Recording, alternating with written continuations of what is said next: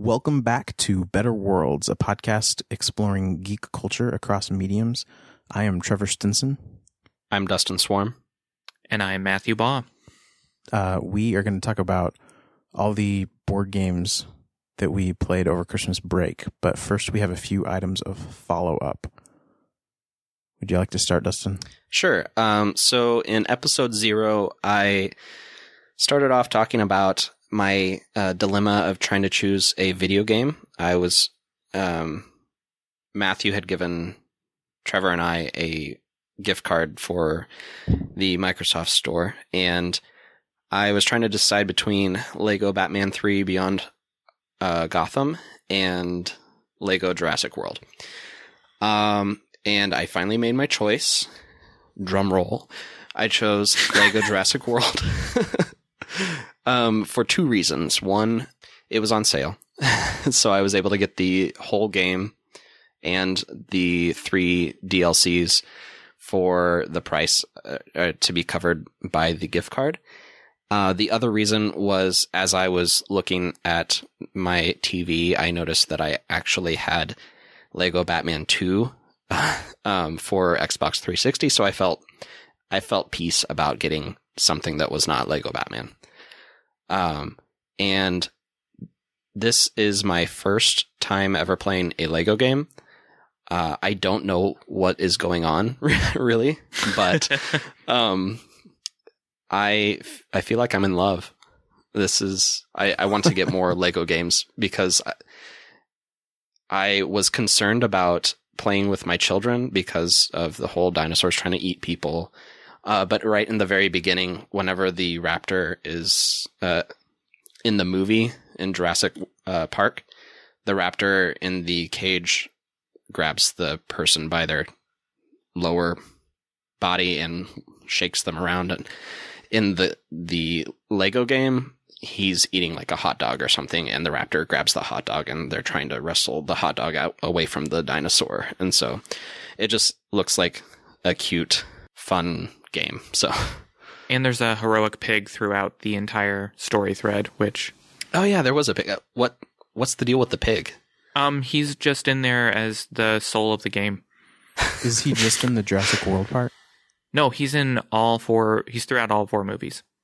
Yeah, I saw him jump out of the the opening scene. So I made the same choice and got the the Lego Jurassic World game as well, and all the DLC. Even though I have no idea what the DLC actually entails. Yeah, I don't either. I think it's just extra vehicles. I looked at one of the DLC descriptions before buying it. I read all of them and I still don't know. it sounded like it's just extra characters and vehicles. Yeah, I did want to throw in that doing some supplemental research because we had discussed this in episode zero, that it is not, in fact, online co op available. It's only local co op. Yeah, that was a disappointing thing, but I'm still happy with my purchase. I'm happy with your purchase. yeah. So, um, my next piece of follow up, I watched episode uh, four of Star Wars. So, Star Wars A New Hope um, or I guess I should say Star Wars Episode 4, A New Hope, um, with my children this weekend, because that's what I do with my kids. And I had in episode one of our podcast talked about how uh, Darth Vader's costume in Rogue One looked off to me, um, and I attributed it to his uh, helmet and neck piece. In Rogue One, the neck piece of his helmet is over the top of his cape. Um, and that I felt like that was the issue. However, watching episode four, I was paying special attention to that, having discussed this on the the podcast, and I noticed that his costume in uh, A New Hope changes between having the neck piece under the cloak or the the cape with a chain uh, holding the cape closed and uh, having the neck piece over the top of the cape, just like it is in Rogue One.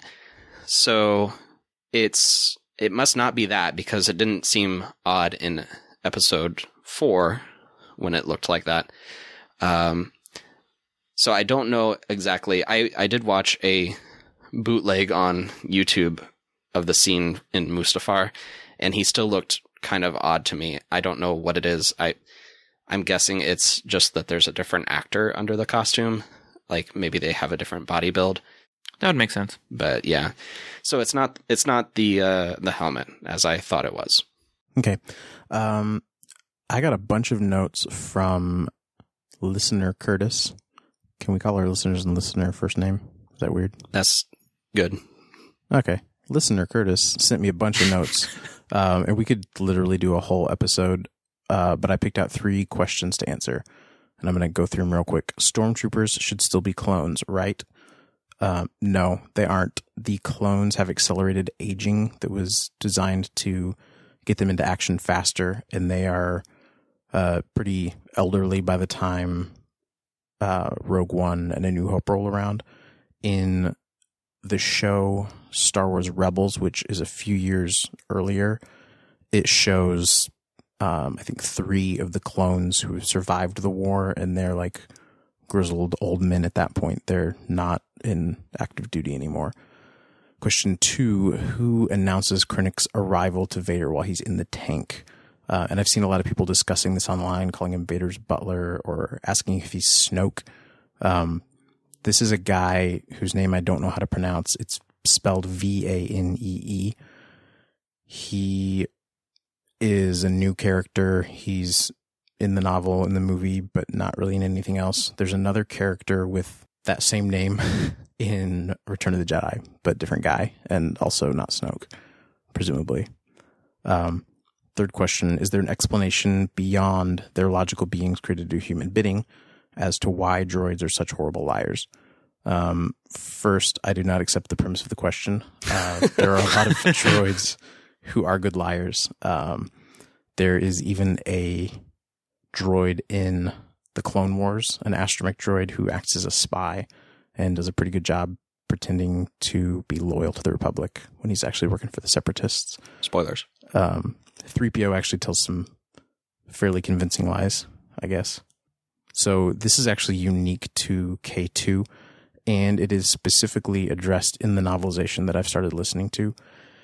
Uh, they explain that part of his reprogramming basically removed his filter when he's speaking, and so the fact that he is a bad liar is directly related to the fact that he always says what he's thinking. So those those are pretty much just different byproducts of the same thing. And then I also had one thing I briefly wanted to follow up on. During our last episode, I mentioned that there were similarities between Rogue One and was just saying Halo. Just to clarify, I was mentioning Halo Reach specifically, um, and Halo Reach being the prequel game to the original uh, Halo Combat Evolved. We did have another piece of follow up concerning the mu- uh, the music in Rogue One. Um, we had just talked about how it was not John Williams, and the person had only a week or so to compose. Four weeks. Um, and we, how many? Four weeks. Oh, more time. Well, that's plenty of time. but anyway, a short amount of time to compose the score for Rogue One.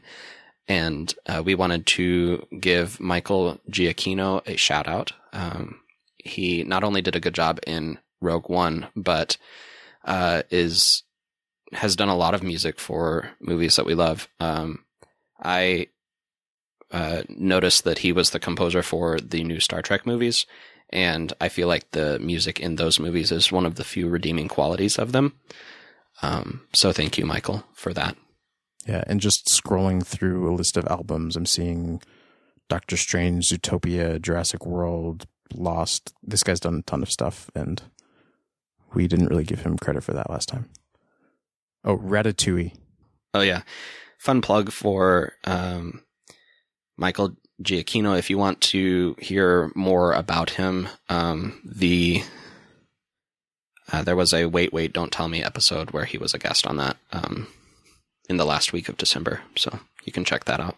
And you should check out Wait, Wait, Don't Tell Me uh, just for its own merits outside of Michael Giacchino. Yeah, we we can put a link in the show notes. Oh, I should mention we have show notes. Um, in some podcast apps, you can just see them right there in the app. if you can't see them in your app, you can find show notes at betterworlds.net slash podcast slash two for this episode. We'll have links to everything that we talk about. Um, I had one last piece of feedback from listener Betsy, who was mentioned by name in episode one. She wanted me to mention that she is my wife. Yeah, I guess we should probably all mention that. I I might mention Erin. Uh, Erin is my wife. I might play my cards close to my vest. Not no. Um, I might mention Melissa. Melissa being my wife. We're just telling people everything. Should we mention Bill Pepsi Blue the pony? No, okay. it's very private. How dare you? You want to talk about board games? Yeah, let's talk about tabletop games. Okay. Oh, oh, I want to say one other thing.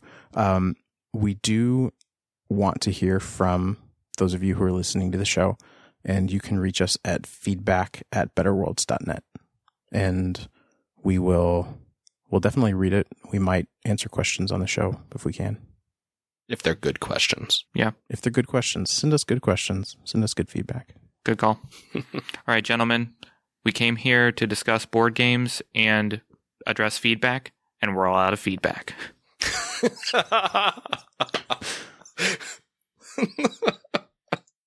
Dustin, tell me about a game. All right.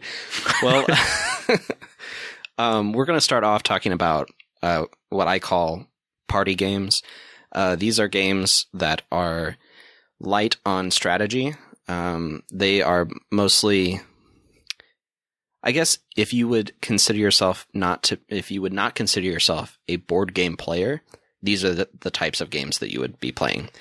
Um, so a game that I played with my uh, family over the holidays was called Pass the Pigs. Um, my wife Erin actually received it as a Christmas present. Um, do either of you guys have any experience with this game? I had only heard about it when you mentioned it. Okay. I've seen it and wanted to know more because it has something about pigs. So I will tell you more. Um, Pass the Pigs is, uh, it is an odd game. I gave my wife a lot of flack, uh, because I didn't want to play it. There were a lot of lame pig puns. Um, and it's literally, the game is literally just two small rubber pigs. Um, what you do is you kind of toss them onto the table like dice, and however they land, uh, it uh, they are, the way they land is worth a certain amount of points, and you can then choose to re-roll the pigs until uh, trying to get a higher score, or just accept whatever um, you have on the table. So it's kind of like one that I don't know. There's a game show where you I don't know if it's win, lose, or draw or whatever. Uh, but you had to kind of gamble. Am I going to be satisfied with what I have? Am I going to try to get more?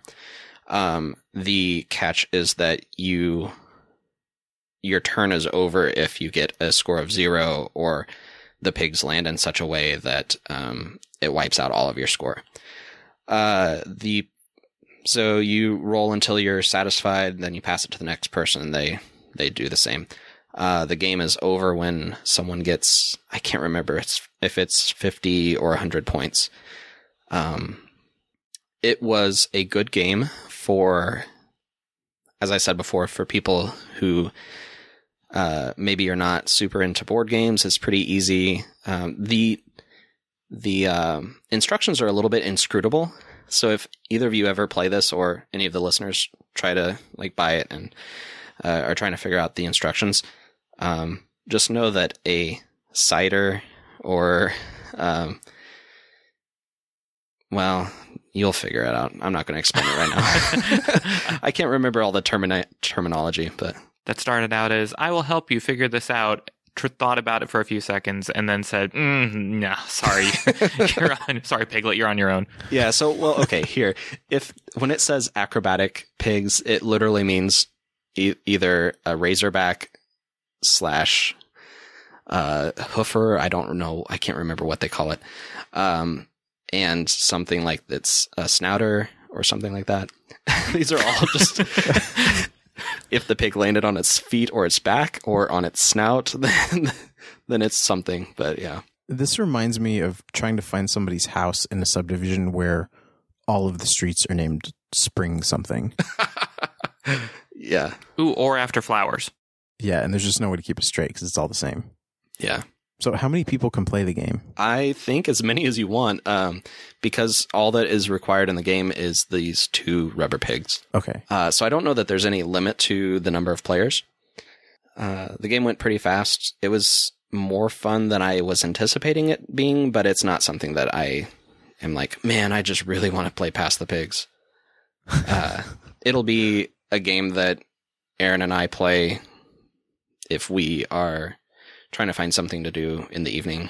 We might play Pass the Pigs. We don't have a lot of two people games. It sounds more like a sort of casual game for a relatively small number of people. Yeah. Yeah, it, it could be definitely. Maybe it would be a good metric to say, would this be a game we would all play together? Like just at the end of talking about the game. Yeah. So you mean of our in our party our, ourselves here? Of the, of the hosts, yes. Yeah. So in this would be a game that we could play when we're waiting for supper to be finished cooking, or when uh, you know we've got a few minutes between other games that we want to play. okay. So that there's that, but you know, it's it's a good it's a good party game.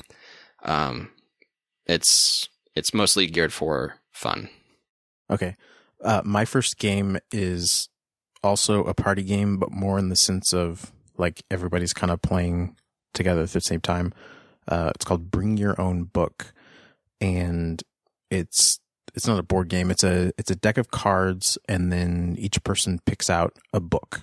So you literally do bring your own book to this game, and the cards contain. Wait, you bring actual books? yes, you use an actual book Oh wow! as uh, so there are prompts on these cards and you take turns being a judge and there'll be prompts like a lyric to a techno song or a lyric to a christmas song. They're not all lyrics to songs. Those are just the ones that came to mind. Um, terrible ideas for a first date stuff like that. Um, or you knew that it was true love when and what you do is you after people hear these prompts they flip through the book they've got and they pick out a phrase or a sentence just any contiguous words and you can even bridge from one sentence to the next it just needs to be words that actually are in order in the book and that is your submission to the judge Hmm. That's interesting. yeah, I like that. Uh, Trevor, I have to ask, what book did you bring? um, i brought the return of the king Nice choice. For that one, I remember one of the prompts was a line from a movie review, and I selected, I should have liked to have seen it again, uh, just as an example. Um, the books actually do get passed around as the game goes on, so you don't get to keep your book the whole time. Um, later, we got a lyric to a Christmas song. I was holding at that point Canticle for Leibowitz, and I flipped to the back of the book and found the Magnificat. Oh, that's that's perfect. which felt kind of like cheating, but I won that round, so it worked out. in your face, family. I was going to ask who brought Canticle for Leibowitz because I'm trying to figure out who in your family would. Oh. I can't remember. Uh, my dad just brought in a stack of books um, for people to choose easily. I went over to the bookshelf and got Return of the King. okay. I think somebody else took Canticle for Leibowitz from the stack. Um, th- there was also a cookbook involved. that one, that one gave some pretty good results. Tasty results. Um, so this was it was fun. It was it was uh, any game of this nature that involves a judge. There's not a whole lot of like strategy to it because you're kind of at somebody else's mercy. But it was it was fun for a decent sized group of people. Yeah, I guess you're at there's the amount of strategy in that you're trying to predict what the judge will like. That's about the extent. Yeah, Yeah, and I feel like uh, judge type games are good for. They hit a wide range of players, like people who uh, enjoy playing tabletop games and people who are maybe tabletop noobs. So Yeah, well, everyone knows how to judge things. So, right, yeah. Everyone's got opinions. however wrong they may be. what about you, Matthew? Yeah, um, I. The first game I'm going to talk about is one that I would think that a lot of people are at least passingly familiar with. Um, Cards Against Humanity. Cards Against Humanity again falls in this party game, uh, judge style, of where everyone has a hand of cards. Uh, everyone at the table takes a turn being judge, going around in a circle, and people play the cards that they think best fit the question that the judge has and what they think the judge would pick in that instance. So I've played this game many times before. It's actually uh, one of my favorite games, I would say, uh, just because it has a wide range of cards. Some of them do trend into quite raunchy territory, and some of them are, in fact, so shocking that I, this is somewhat of a heresy among certain subsets of Cards Against Humanity players, but I actually censor my deck and take ones that I cannot countenance out of play entirely. Uh, but I actually played in a so like I said, the normal flow of gameplay is that everyone uh, goes around the table and is a judge one at a time. We played in a variant style where everyone was a judge at once. Each player had four cards that they drew as a hand at the beginning of each turn. And then they played all of those cards on any other person's judge card. So just to try to get them, I I don't know. It involved a lot of people um, being the judge at once because you you would do that and just everyone would go around and do the judging each round so it involved everyone more thoroughly than just one person judging taking a lot of time to play cards on the card. I don't know it, it improved the game flow of it i thought. So everybody's judging a stack simultaneously. uh, uh, simultaneously makes it sound like chaos but almost simultaneously. I got every round everyone's the judge. Well, I mean, you don't read back the results simultaneously, but right. you judge the stack and then go around telling the yeah. who won each one. And then instead of in normal Cards Against Humanity, the points, if you're even playing with the points, are awarded by the person who the judge deems the winner gets the black card that the judge was using to uh, get the gets the prompt card essentially. In this version, the person got the prompt card and any of the white cards that were played on it, and those all functioned as the points. So there was a little bit of strategy to it too, because you could see other people playing their white cards on black cards, and if there was if there was a judge who had no cards in front of it, you would want to play a card there because you'd be guaranteed to get that card. Okay, so you're actually choosing which prompt to play against. Yeah, you so when you had four like I said, you always had four cards. You could play all of them on one judge's card. You could split it up so that you had one on each card. You could it, it was any number of those cards anyway on any prompt but your own. Okay. So I thought it was a it, if there are any seasoned Cards Against Humanity players out there, I thought it was a way of improving the flow of the game so that there was less downtime and everyone seemed to like it and feel more involved. Okay. Uh, I- I feel like I've been seeing more and more games lately that have sort of simultaneous play. It's all because of Twitter. Short attention spans. Uh, so the next round that we have, um, I would say, well, my my next game is called uh, Chrononauts, and it's not. It, it's somewhere in between party game and super strategic game. Um, if you have ever played the game Fluxx, uh, Chrononauts is uh, from the same company, so that will give you kind of an idea of what Chrononauts, how it's played, and and um, some of the mechanics.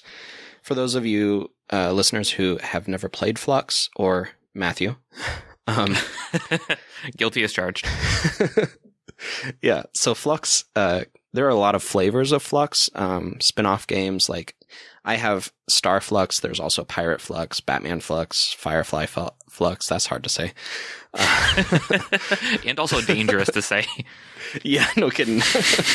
um, so you can kind of Cthulhu Fluxx. You can find lots of fluxes to meet your fancy. I don't know. Um, but what they are, um, they are card based games. Um, each person has a, uh, they're dealt a hand of cards. Um, and with Fluxx, the reason it's called Fluxx is because the way that you win and the rules change based on cards that you play. Um, the base rules are draw a card and play a card. And so each, there, there are different types of cards, at least in Starflux.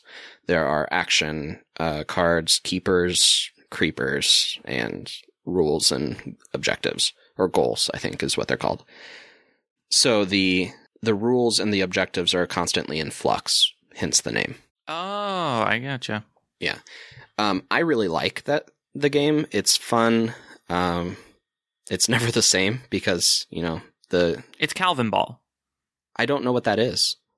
You've never read Calvin and Hobbes? Oh yeah, I've played. I've read Calvin and Hobbes, but I I've never. Calvin Ball, the only rule is that none of the rules are ever the same.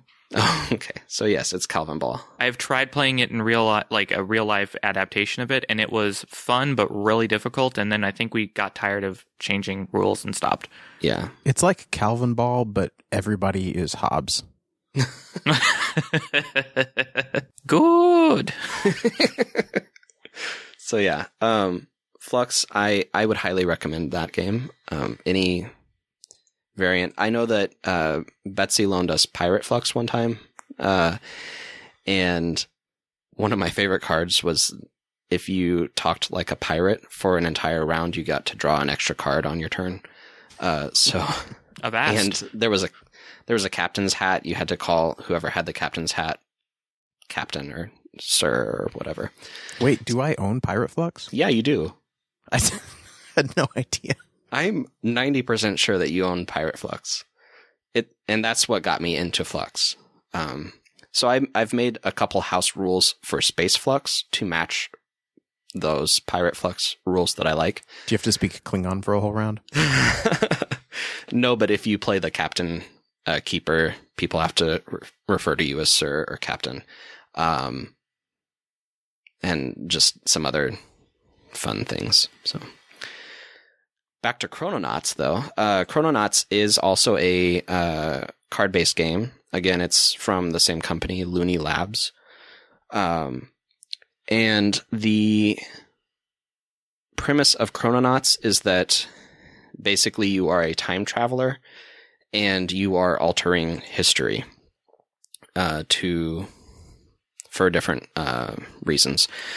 Uh, so the there are different categories of cards again. Um, everyone sees these uh, timeline cards. I think there's something like uh, 36 timeline cards. Maybe there's 24. It, it's a large number of timeline cards that are actual events in history, ranging from I think the very first one is Lincoln is assassinated, and it ends with the Columbine massacre in '99. So that's you know a little over 100 years, 150. No, not quite that much. But um, and in the timeline cards there are linchpin events and ripple points. Um, and we'll talk more about that later. Uh, each player is assigned an identity card and an objective card. Um, so in your identity, it tells you a little bit about who you are and what alternate timeline you come from. Um, your objectives are just like a mission that you're trying to uh, fulfill, and um, they, at least with my objective, it was collecting different items. Um, there's three ways to win. You can uh, return to your alternate timeline. So it, I think they call it returning home. Um, you have to get the events on the board to match your alternate timeline. Um, in my case, it was that I had uh, people in my timeline had prevented the assassination of John F. Kennedy, but that resulted in uh, ultimately that the Soviet Union was the first uh, country to reach the moon. Ruh-roh. right. Yeah. I didn't like that part of it. Um, and then my objective was I had to collect three different uh, items for a museum in my future. I would hope that after every item you acquired for the museum, that you just emphatically declared it belongs in a museum. I would have done that had I played long enough to to get to that point. Uh, full disclosure, I did not actually finish this game. Uh, my brother got it as a Christmas present, and uh, we were starting to play at uh, I think it was like seven o'clock, and neither of my kids had had naps. They're both under the age of five, and so we had meltdowns on our hands and had to leave. So I only got to play for about 15 minutes. Um, but yeah. Uh, so the other categories of cards are, um, inverters. Hold on. Well, we don't need to give them a full rundown of the rules. That's true. So you have like action cards again. Uh, you have cards that allow you to change uh, events in history.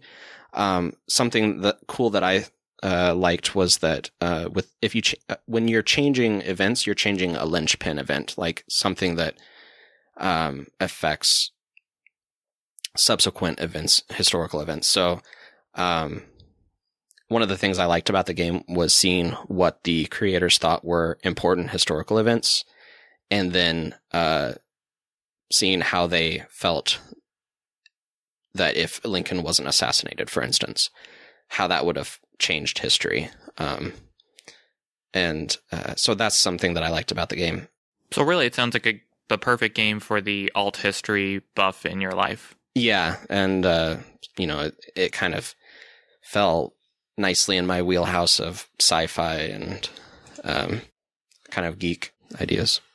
Is it set up such that the changes to history always have the same ripple effects, or is it set up dynamically so that different things happen in different games? Yeah, so uh, if you change a linchpin, it always affects the same ripple points. Okay. Uh, those ripple points then become a paradox. And something I forgot to mention is if you lose, uh, the, uh, the only way for everyone to lose is if there are 13 paradoxes on the board.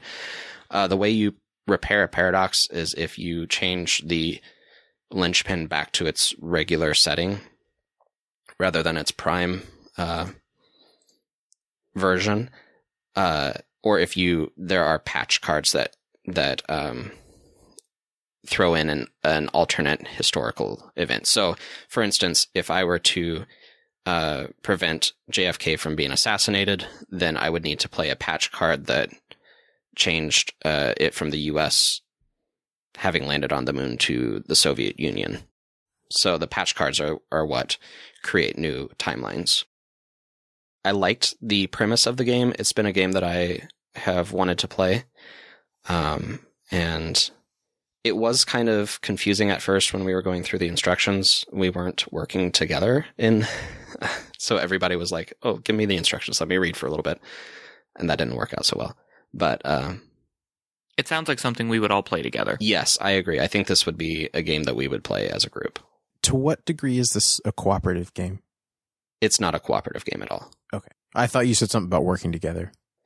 Oh, uh, well, everyone loses if there are 13 paradoxes. Okay. Um, so that would be the only area of uh, cooperation that I could see is someone trying, like, uh, flipping a linchpin back over. For instance, one of the few plays that I made was to, we were getting, I think we had 10 paradoxes.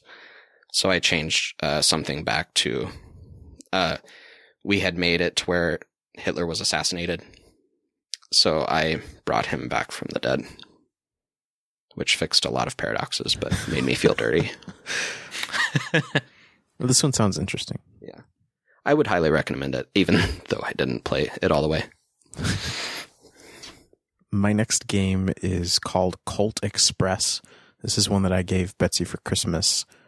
Um, rather than being played on a board, it is played on a 3D train that is made out of snapped together pieces of cardboard. Um, and the setting is a Wild West train heist. Um, so it's very heavy on the theme, and each player is a playing as a bandit. You have these little wooden gunslinger pawns, um, and you're moving them around the train, basically trying to pick up loot and shoot the other bandits. And whoever has the most loot at the end of the game wins. So, the really weird part about this game to me was that everything you do is dictated by action cards. So you can you can move, you can fire your gun, you can pick up loot, or you can punch somebody. Punching someone. nice. Yeah, punch. So you can move laterally or you can move from the cabin up to the roof of the train. And there's also a marshal moving around and shooting people. Um, Is the marshal an NPC? um, well, actually, yes, but he is moved by player action cards. Okay. Can the marshal be disabled? Um, maybe in some variants, but not the way we played. So, I was about to say the weird part of the game, and then I got distracted describing all the cards. What's weird about it to me is that before anybody moves, you put together a community deck of action cards, choosing in advance which action cards you're going to use, and then you pass the deck around the table and use those action cards. And so you might get to a certain point where you were going to fire your gun and find out there's nobody there to shoot. And so you just kind of lose your move. And I never really got used to the gameplay aspect of that. Um, it also made it difficult to teach it to some people because they, when you were trying to explain it at the beginning, they would think I'm moving now and they would just move their pawn. Like, no, no, just put it in the deck and then you're going to move in like 10 minutes.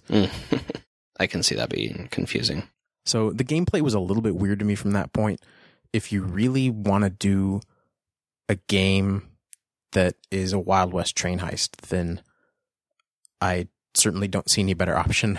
but if you want if you want a good strategy game, this would not be my first pick.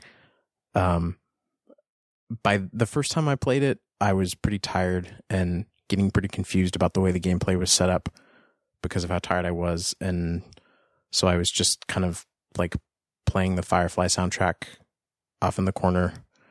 Um, not super interested in the game itself anymore beyond providing more theme music. Flavor. Yeah, flavor. that would probably be the only way to correctly play the game. There are also little cardboard cactuses that you set up all the way around the train. Like you set up these cactuses around the train to. It's like the theme. It, it almost felt like the theme was more important than the gameplay. Yeah. Mm. What purpose did the cactus cacti serve? Um, none. Oh, okay. Wait, they were actual plants? No, they were cardboard Oh. cactuses. Okay. Interesting. So that was not my favorite, but it did make me think of Firefly.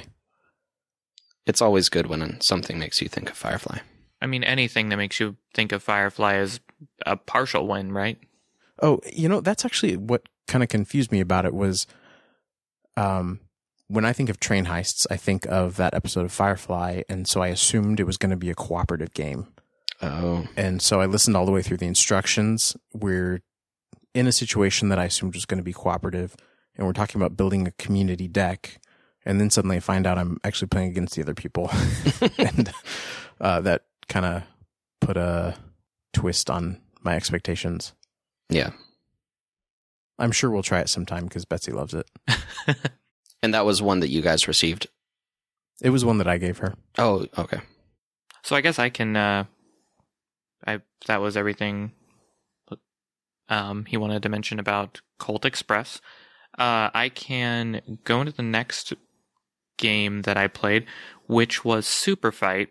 This is now trending back into the cards and uh, party game cards with judging, but it's different in that there's not a singular judge and everyone who's playing votes.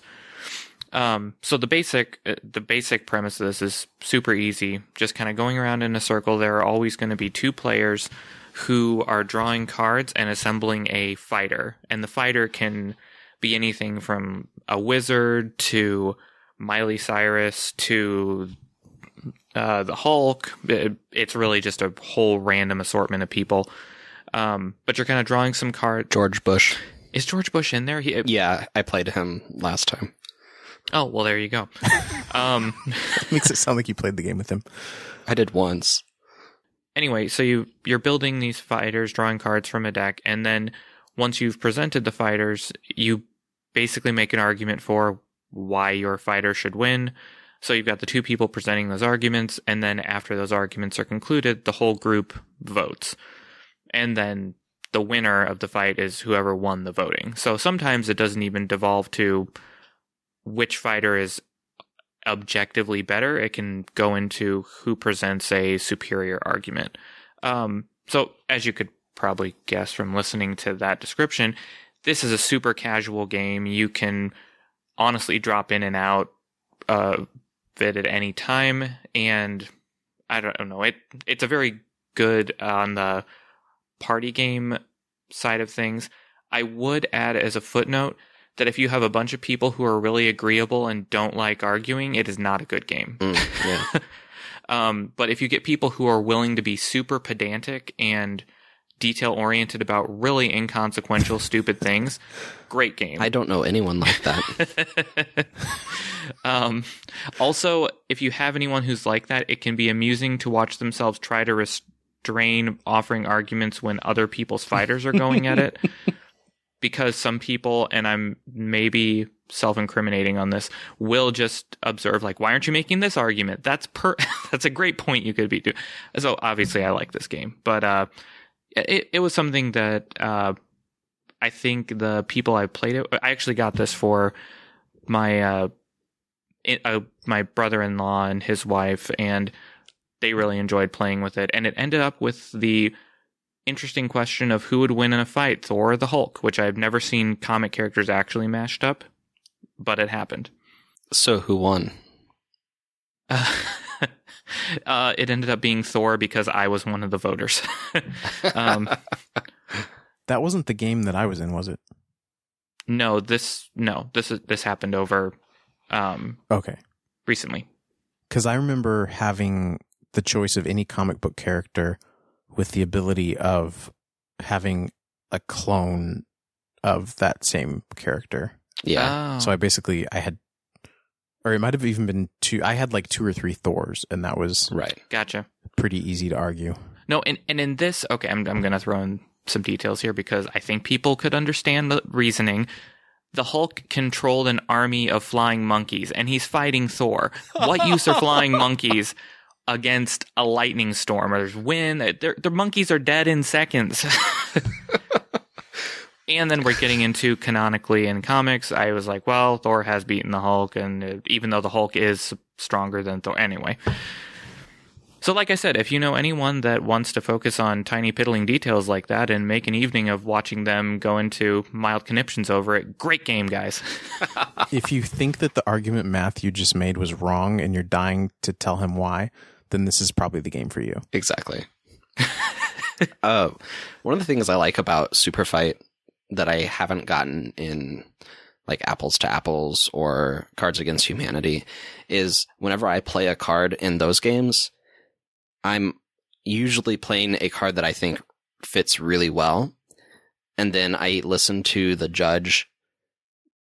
I see them just dismiss it out of hand. And I'm like, but come on, look at the, the card. Or they are thinking about it out loud in a way that's completely different from the motivation I had for playing it. So the nice thing about Super Fight is that it actually allows you to state your case as to why this is a good card to play. Um, so that's a nice aspect of it. There is also, I should mention, when you're building fighters, you're selecting a fighter and a characteristic, but then you select blindly a random characteristic, and that's when the game gets really fun because that can be a very make or break uh, characteristic. Like the elephant. Uh, mammoth, but yes. Mammoth. Tell us about the mammoth. Um, so one time I was playing with a group that included my wife, Melissa, who had just wanted to, obviously didn't think she had any strong things to play, um, had to fight, I want to say it was like the Statue of Liberty or something. So she just played a woolly mammoth, and it, the characteristic she played with it was that it had sharpened stilettos. Um, so obviously not that great. The random card that she drew on the s- side was that it controlled gravity. So all of a sudden, it could easily defeat a giant statue. It was this uh, hairy beast flying through the air with sharpened limbs, just careening about, and it decimated everyone for a long time.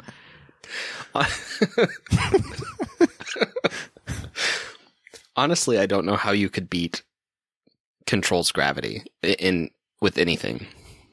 Um, yeah, that just seems like a, a killer combo. I want to say someone got controls magnetism, and somehow that, like, there was some argument about the stilettos possibly having a metal core to it. I don't know. It was something really convoluted like that. Yeah.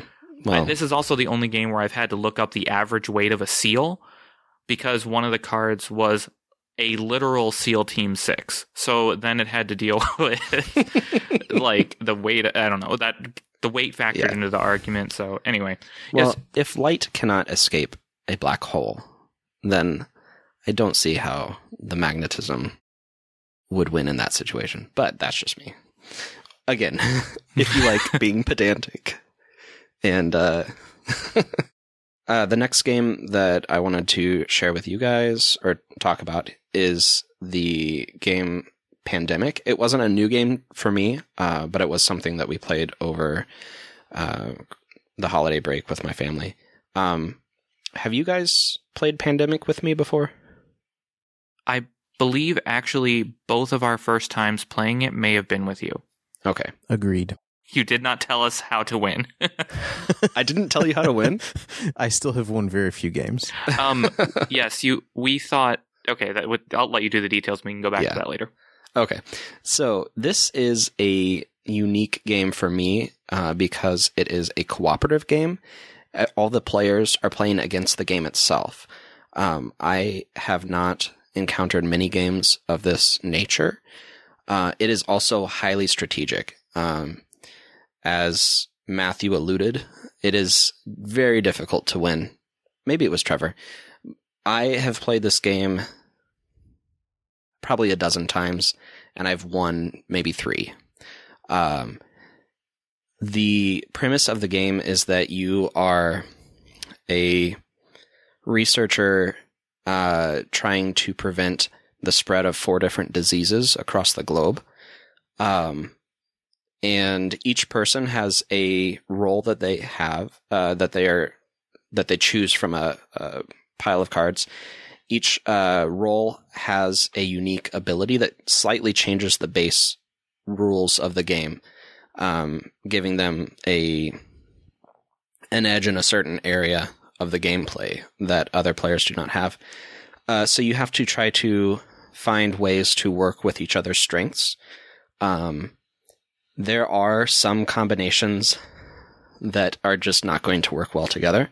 There are other combinations that if you get them, uh, you know that the game's going to be a lot easier. For instance, I always like to be the dispatcher. Um, it allows me to move other people on my turn. Um, I like strategic thinking, and so that allows me to kind of work out my long term plans a little more easily uh, if I'm able to position players for their upcoming turns. Um, as the game progresses, diseases spread. Uh, there are lots of ways to lose. Um, you can lose if there are 10 outbreaks in the game, and that's where a city can't hold any more disease cubes. There are little cubes that you place to indicate the level of, con- um, I don't know, contamination in a city.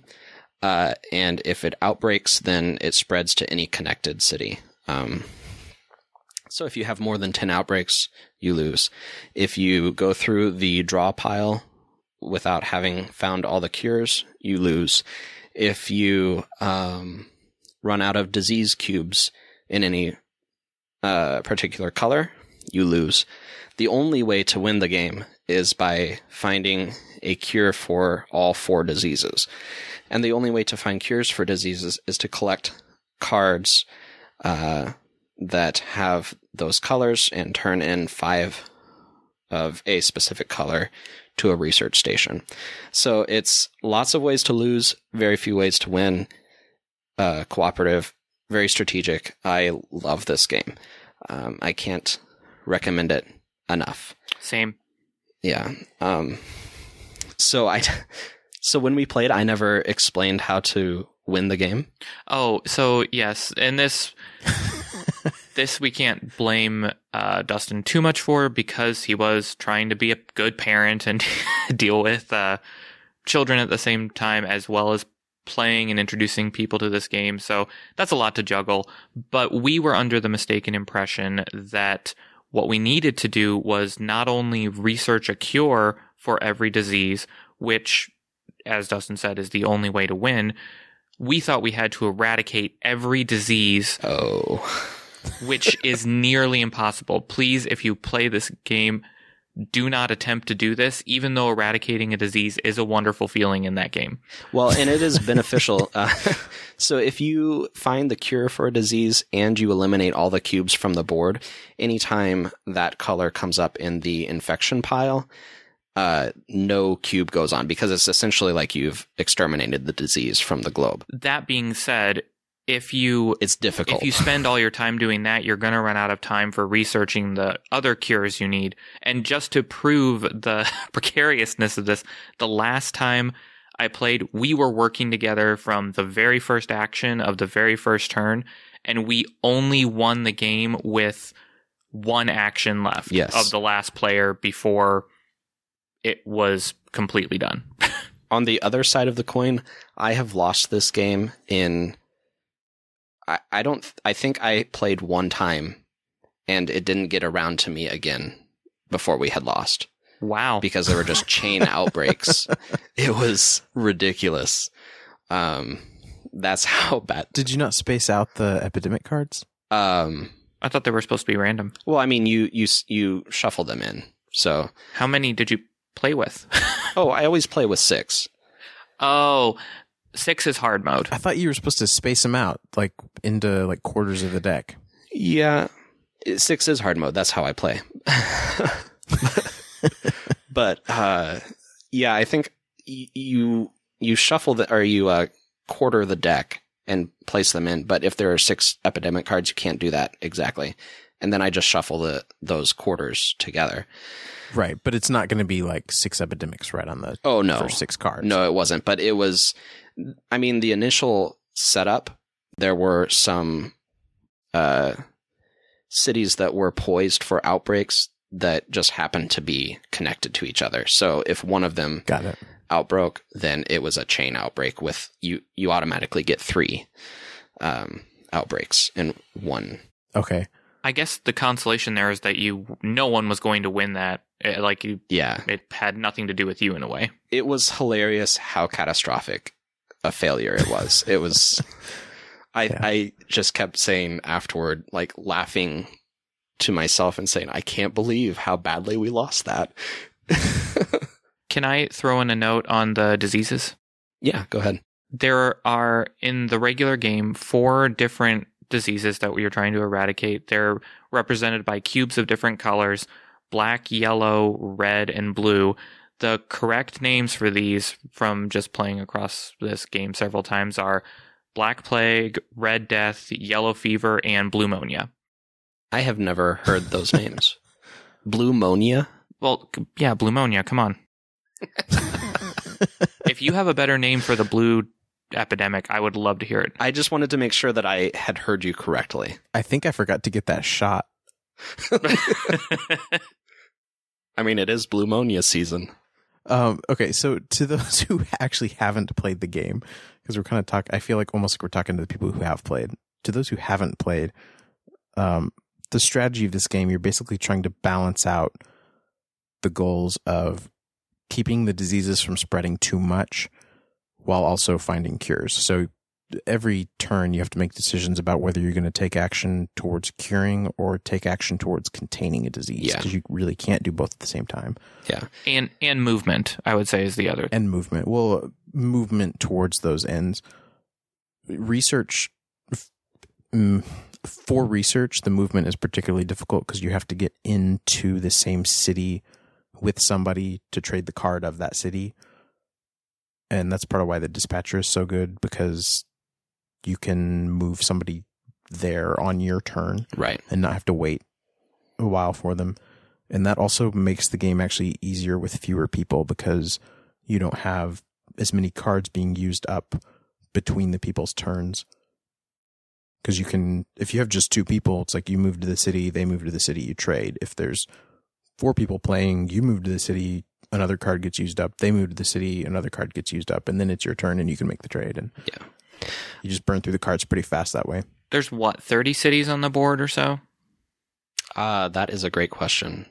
Um, I don't know that. I, I'm just saying it's not a of my head. simple matter of moving between Oh, five no. cities. It's it's the whole and, world. and some cities have um, like six connecting cities. Others might have one or two. Um, and so it's like Risk. yeah, it, it is somewhat difficult to travel. Um, going back to, I guess, basic gameplay, a turn consists of you have four actions. Those can be moving, treating a city, um, fly, uh, flying to a place, turning in cards to a research station, building a research station. Um, after you use your four actions, then you draw two cards from the player deck. Um, in that deck, there are cards called epidemic cards, and they make the game very difficult. Um, it essentially, what happens when you pull an epidemic card, you draw a card from the bottom of the infection uh, deck, which those are cards that just have the cities on them. At the after you've drawn two cards from the player deck, you turn over the specified number of city cards to be infected with one cube. If you get an epidemic, you draw the card from the bottom of that pile. That city automatically gets three cubes, which you might remember means it's that's the limit of cubes that, of any color that a city can have. Uh, and then you take all of the cards that have been played and shuffle those and put them back on the top of the infection pile. So that simulates the the aspect of in in, in the real world, cities might uh, have ebbs and flows of diseases, but the disease keeps pop, uh, popping up in the same areas. Um, it's very difficult if you have an epidemic and then maybe a turn or two later have another epidemic, um, because then that means that you're basically guaranteed an outbreak somewhere in there. Unless you've had, yeah, unless you've done a really, really effective job of managing the disease, which is almost impossible given, if especially if it's early on in the game. Yeah, I it, uh, over the holiday break when we played, uh, we got so close to being able to win. Um, Erin had the cards to turn in. She was at the research station, but she just needed one more action to be able to actually turn in the cards to get the last cure. But she couldn't do it, and we had we were left with one card in the draw the player pile, which meant that the game was over. Uh, there was just no way for us to win it. It's a very difficult to win game, but it's very fun. It's it's a different change of pace because you're working together with with the other players rather than competing against them. Right. And that's uh, honestly one of the things that initially drew me to the game was the cooperative aspect of it and the fact that you either all win or you either all lose. That feels more reflective of some real life situations and teamwork together. Um, I just I liked that part of it because uh, it wasn't one person winning to the detriment of everyone else. It's you're all in it together. Yeah. And that's kind of what I expected from Colt Express. I can understand your disappointment when you realize that that was not the case. Yeah. Anyway, Pandemic is a lot of fun, and there is a slightly easier mode than what Dustin is describing. Right. Yeah. So don't be too intimidated by that, but it does require some strategy for sure. One detriment to the game is that it only allows up to four players. Um, I think there's an expansion that you can purchase, but that's extra money. And um, but it does add in another wrinkle that you can have a bioterrorist, which would be one player that's working against all the other players. I've never played with that role, um, but it's something that I'd like to try sometime. I remember you talking about the bioterrorist the first time we played, like you just mentioning it in passing, and it didn't mean as much to me at that point. But now that you've mentioned it again, I thought, oh, I could see how that would definitely make it more difficult. Yeah. Older editions of the game actually said two to five players, Oh, really? and I, I don't think they changed anything about the gameplay. I think they just decided it was too difficult with five people, I see. And that would make just sense. because of the way the movement and the trading Yeah. cards works. And the way to, I, as we mentioned earlier, I play on hard mode all the time. Uh, there are up to six, uh, well, I guess there are six epidemic cards in the game. Um, you don't have to play with all six epidemic cards in the draw pile. You can play with as few as, I, Four. yeah, as few as four. I wasn't sure if it was three or four, but limiting the epidemics makes the game easier. But yeah, I like to play hard. Okay, my last game is also a pretty heavy strategy game. So, would you like to do your last game next, Matthew? Oh, sure. Because my last game I was going to mention still falls into the uh, judging, party, easily accessible mode, so not all that strategic. But it is a game that um, actually pre- this was a completely new game for me going into uh, getting it at the holiday season and playing it called Funemployed. So it plays a lot like the basic Cards Against Humanity in that there's a judge each round that circles around the table and everyone else is submitting cards to the judge. But what there's structure to it in that the judge is supposed to be a potential employer who's interviewing for a job that you draw out of a deck. So it could be a job like a firefighter, or um, when I was the judge, I had to judge who was the best intern, um, which was a little odd. But basically, there's everyone else then goes through a phase where they're um, they draw cards. There's some cards they can switch out with in the middle of the table, but they try to build essentially a resume. And then it goes around the table, and each person explains why they would be the best choice for uh, that role.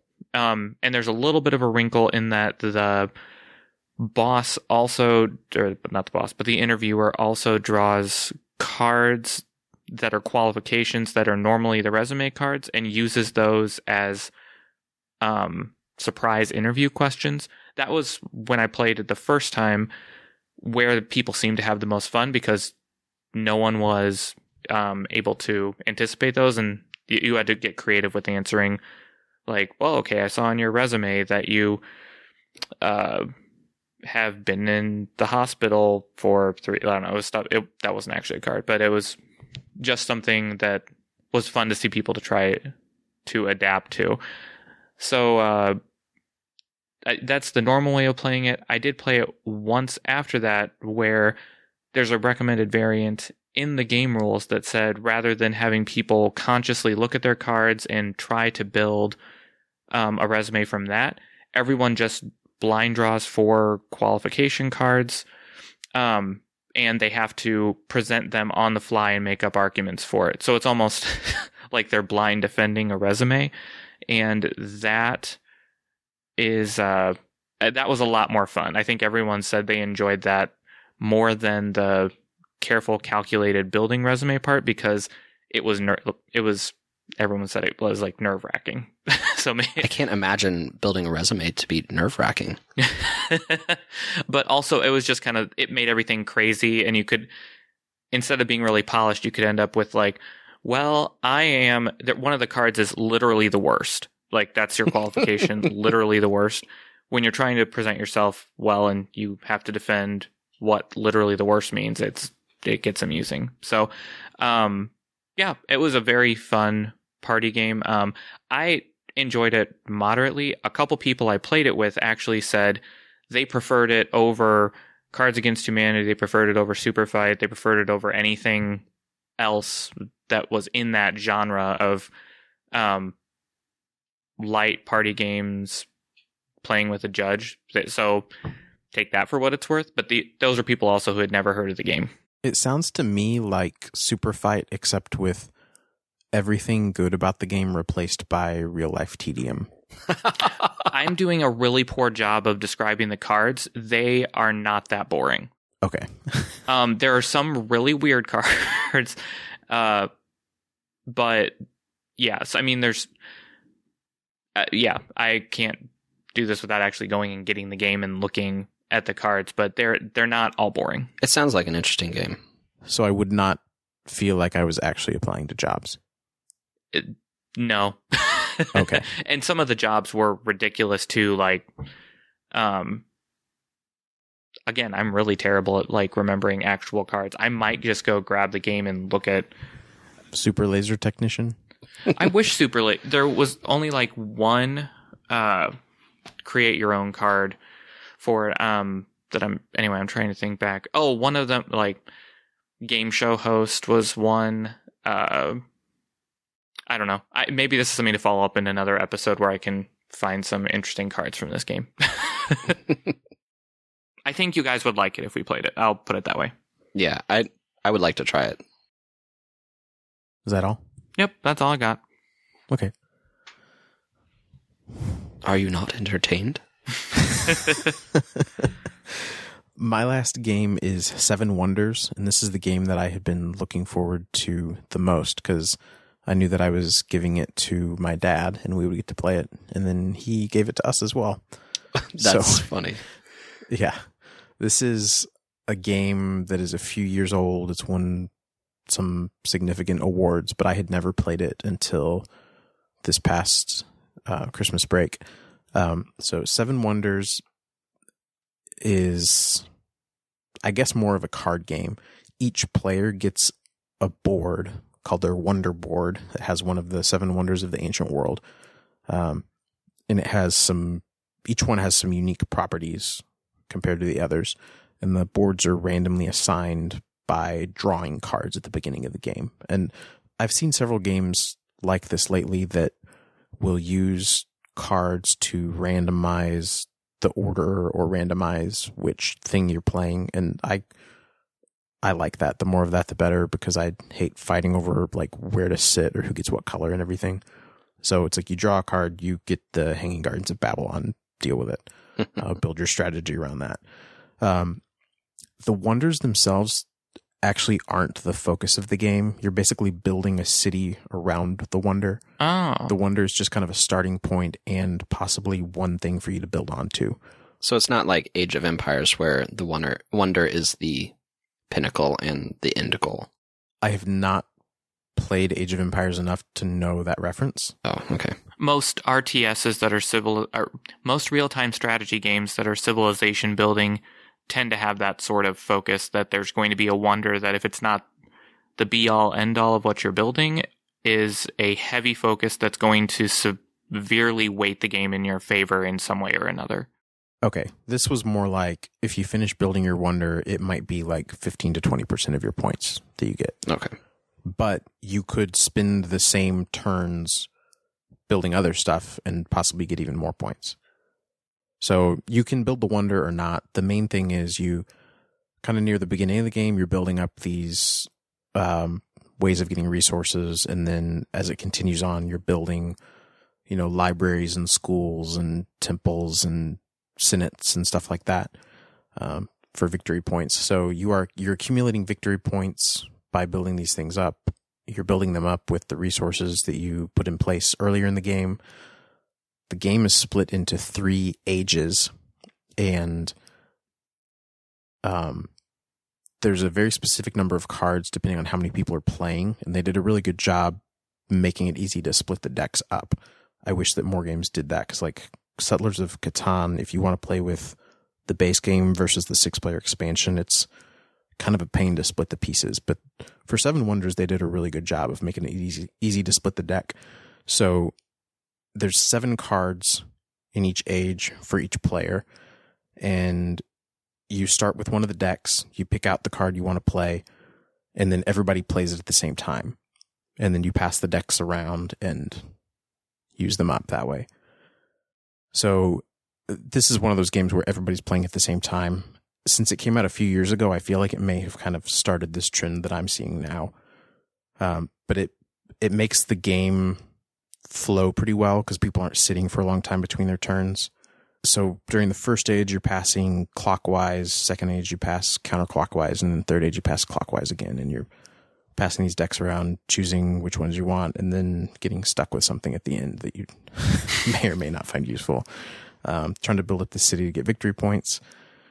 Um, I thought it was a lot of fun. Would you say it's frustrating for people who take a long amount of time to figure out their moves and want to consider? Did you find anyone who, just given the flow of the game, was frustrated that they couldn't deliberate more on their moves? I guess is my question. It seemed like everybody had moments of that, but it didn't seem to be like the same people all the time. And it didn't get real bad either because nobody was waiting 20, 25 minutes between their turns, like with some games. Yeah. It was just like, oh man, it's been like 15 seconds longer. Everybody else is ready to go and we're still waiting for you. Like, that's not really that big a deal. Mm. Um, so there was a little bit of that, but it, it really wasn't bad since everybody got to go every turn. Is this one that either of you have played before?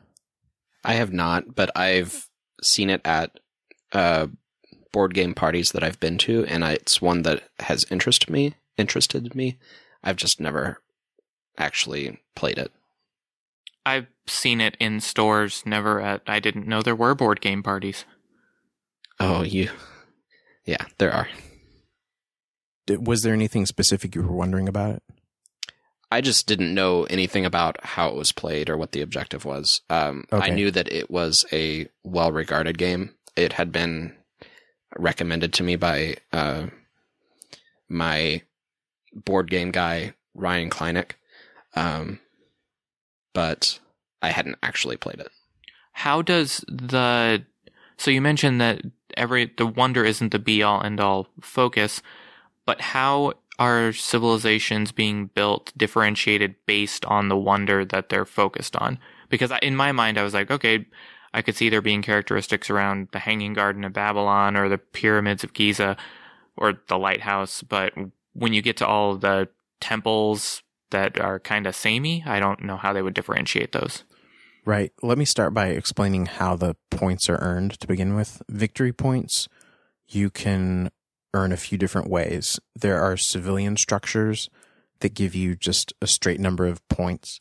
There are some science buildings that combine in different ways to add up or one way you do it you get like 7 points for a set. You can do it another way that gives you like the square of however many of a certain symbol you have. So like you get four of the same kind, you get 16 points. Um, so there are a few different ways to earn points with the science cards. Um, there are guilds that show up just in the third age that give you points based usually on which cards your neighbors have. So like if your neighbor has a lot of the yellow commercial cards, you might choose uh, whatever the guild is that relates to that. If you have built up your military a lot so that your neighbors have lost a lot of the conflict phases, then you can choose the strategist guild and you get a point for all of their defeat tokens that they have. Hmm. Um, you can earn points through the military by um, having more shield icons in your cards than your neighbors have. And then you get like different values of tokens at the end of the ages. Um, so the way that the wonders differentiate is uh, there's a big picture of the wonder. That's important. um, up in the top left corner, there's like a starting resource that you get. So like brick or wood or whatever. And then along the bottom, usually now we only played with the A side of the wonders because that was recommended for starting out and we were all new to it. There's also a B side that I think gets a little more involved. So on the A side, what you have is the first one is usually just three victory points, and the third phase is usually just seven victory points. And then the second phase has different specific attributes for each wonder. So for the pyramids, the middle one is just worth five victory points. For the Hanging Gardens of Babylon, you get basically a wild card for the science cards. So you can choose which of the three symbols you want it to be. So you just like do the math and figure out which one's going to be worth more at the end of the game. The Colossus gives you two shields to beef up your military a little bit. So it's stuff like that. The what is it? The what's the one that's like a tomb? The mausoleum of Halicarnassus. Yeah, the mausoleum. Yeah, the mausoleum lets you pull a card out of the discard pile. makes sense. Um, there's one that lets you build one card each age for free. I don't remember which one it was, but it's those are the things that differentiate the wonders. Sounds like a good game. Oh, and you can also so early on you have to basically decide how much time to spend building up your resources versus actually playing stuff to earn points. But then later you'll be able to build better stuff if you have better resources. And some of the civilian structures or science structures will also allow you to build specific structures later for free. Like if you build the laboratory, then later you get a dispensary for free or something. Sounds like a good one to try next time we're together. If we have a lot of time. It it's a lot of fun. It takes a little bit of time to learn it, but once you know how to play, it actually goes pretty quick. We did a three person game. The first game that we all knew how to play already took 30 minutes from the very beginning to the end of the scoring. Oh, that's not bad. So the fact that everybody's going at once makes it move pretty fast once you know what you're doing. And it keeps everyone involved, engaged. Mm-hmm. Right. I don't feel like I have a great handle on the strategy yet, but I think um, some of that's going to come from learning what the structures are a little better.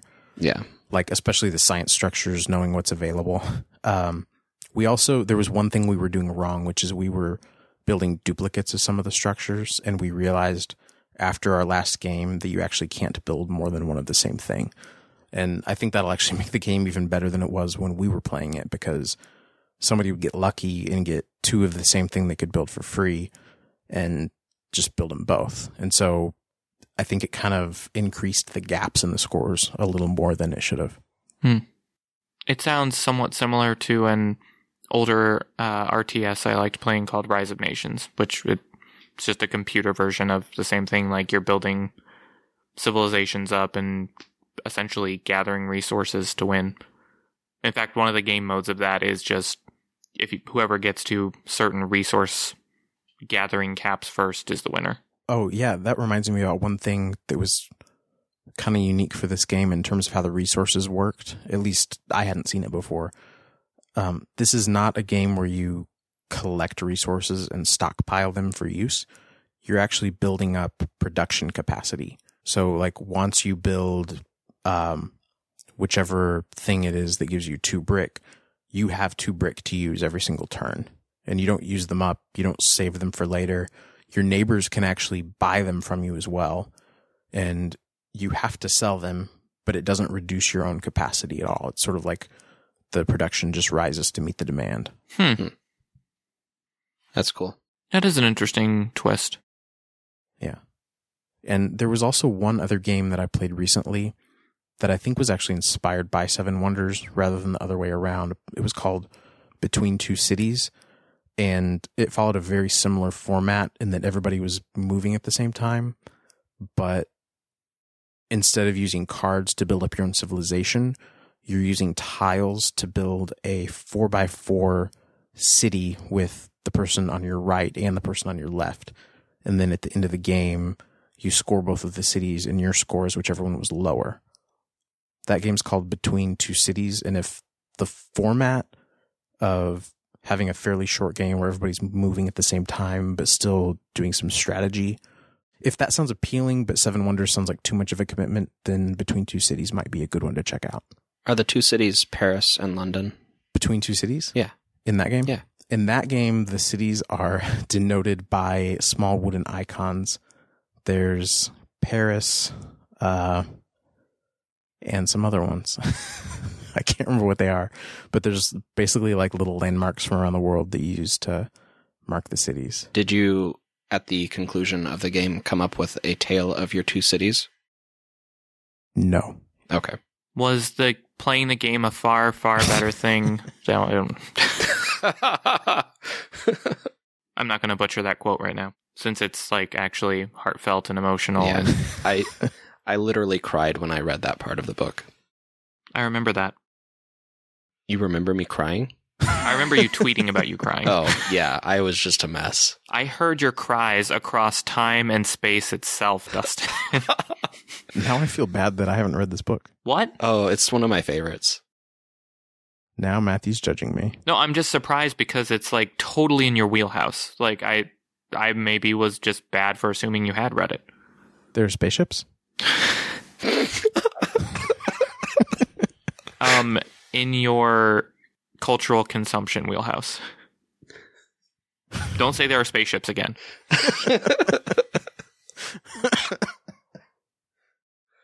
Uh, Okay. Also the for reasons that can't be explained since you haven't read it but Dustin will appreciate the first time I encountered that book like several years before I read it was the Wishbone version of it um and Wishbone played I am forgetting the names of people the guy at the end saying that quote mhm. that we were just mentioning. Um, and it's hilarious for the reasons that you would. That, you know what Wishbone is, right, Dustin? Yes, I do. I watched it when I was a kid. It's hilarious for the reasons that you would think, given the story. Should we wrap it up? yeah, let's wrap it up. No more questions about board games? I'm all out. Fresh out, Governor. Okay. Well, this has been Better Worlds, and we are glad you're listening. Play more board games. Play all the board games, Play all the board games, tabletop games. tabletop games. Same thing. Mm, you're going to start a fight. I know. I A super fight. I was just alluding to a previous conversation. You can email Dustin at feedback at betterworlds.net if you want him to know how wrong he is about those being the same thing. In my Um, yeah, I'm not going to defend myself right now. You can find the show at betterworlds.net. The notes for this particular episode will be at betterworlds.net slash podcast slash two. We're also on Twitter and Facebook and Instagram at betterworlds.net. Anything you'd like to add? Nope. Okay. Well, thanks for listening. Goodbye. Bye.